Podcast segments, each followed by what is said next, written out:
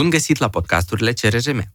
În această ediție discutăm despre o invenție cu impact major asupra drepturilor omului. Sunt Ilie Chirtoacă și vă propun să aflăm dacă accesul la internet poate fi considerat un drept al omului. Podcasturile Centrului de Resurse Juridice din Moldova.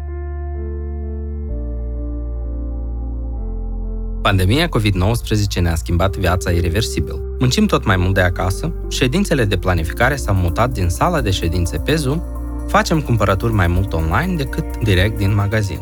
Chiar și o consultare la medic acum poate fi desfășurată în cabinetul de examinare virtual, în cadrul unei ședințe de telemedicină. Toate aceste schimbări nu ar fi fost posibile fără un singur lucru, internetul. Instrumentul care face posibilă adaptarea noastră într-o lume obligată să se izoleze, Faptul că internetul este esențial în 2021 este un lucru incontestabil.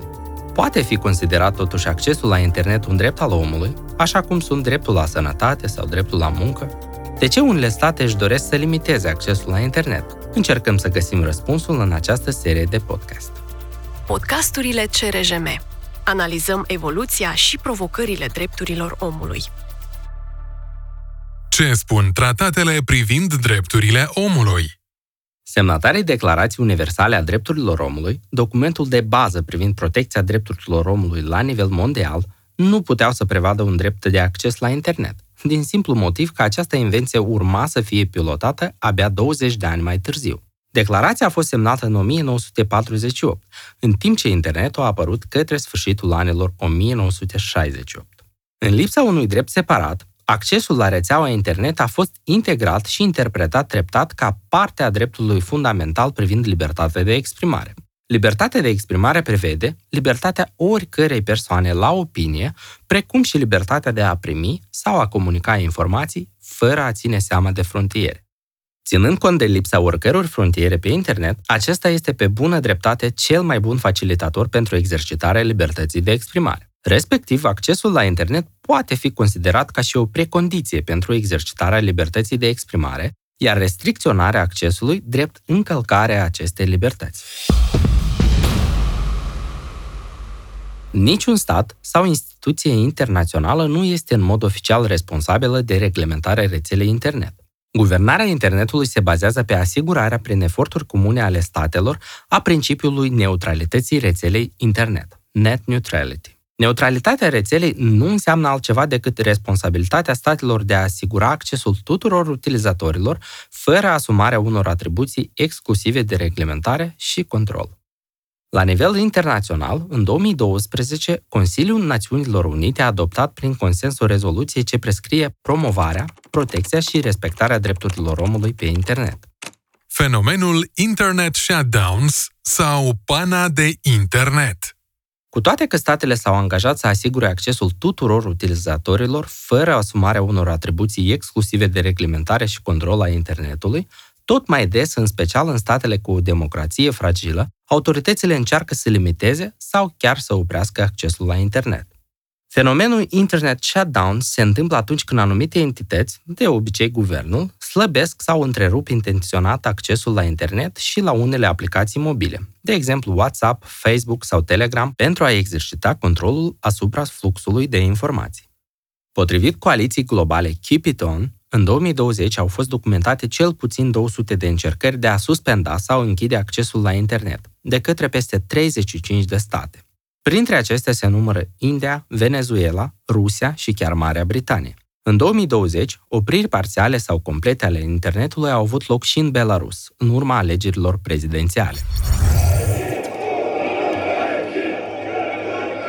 Я сказал, все, можете кричать, уходи. În Moldova, ultimul incident major de deconectare a rețelei mobile de internet a avut loc în cadrul evenimentelor din aprilie 2009, atunci când autoritățile au deconectat acoperirea telefonică în perimetrul pieții Marei Adunări Naționale. Autoritățile au încercat inclusiv să închidă câteva pagini web pentru câteva zile. În perioada 2018-2019, CIAD a închis accesul la platformele de socializare, inclusiv WhatsApp, Twitter, Facebook, Instagram și YouTube, pentru o perioadă de 472 de zile. Guvernul a încercat să justifice întreruperea accesului din motive de securitate națională. Cu toate acestea, autoritățile au blocat accesul exact în perioada când președintele Ciadului, Idris Deby, a declarat despre intenția sa de a rămâne la putere până în 2033. Acesta exercită funcția de președinte din anii 1990. Atunci când autoritățile întrerup accesul la internet, de cele mai multe ori încearcă să se justifice. Cea mai obișnuită justificare oficială pentru oprirea internetului este combaterea știrilor false, a discursului de ură sau a conținutului care promovează violența. Motivele reale pentru care statele întrerup sau limitează accesul la internet sunt deseori legate de acțiunile de protest, acțiuni militare, izbucniri de violență, instabilitate politică, sărbători religioase sau alegeri. Podcasturile CRJM. Drepturi și justiție pentru toți. Chiar dacă statele ar trebui să asigure accesul tuturor utilizatorilor la internet, fără asumarea unor atribuții exclusive de reglementare și control, pentru a menține controlul asupra fluxului de informații, unele state încearcă să construiască propriul internet. Din 2014, Rusia construiește RUNET, o infrastructură autonomă de internet independentă de internetul extern. La sfârșitul anului 2019, autoritățile rusești au adoptat inclusiv așa numita legea privind suveranitatea internetului. Noua lege permite guvernului să blocheze traficul, activitățile sau site-urile rău intenționate. Exerciții similare au loc și în alte state ale lumii. Coreea de Nord are Kwangmyong, o rețea administrată central, accesibilă numai printr-o distribuție internă Linux. Cuba are Red Cubana, o alternativă la rețeaua deschisă care găzduiește versiuni cubaneze de site-uri web populare, precum Wikipedia, împreună cu aplicații locale. Iranul are și el o rețea internă de informații, numit și Halal Internet. Această rețea controlată de guvern găzduiește site-uri iraniene și poate urmări toți utilizatorii săi, permițând în același timp acces moderat în lumea exterioară.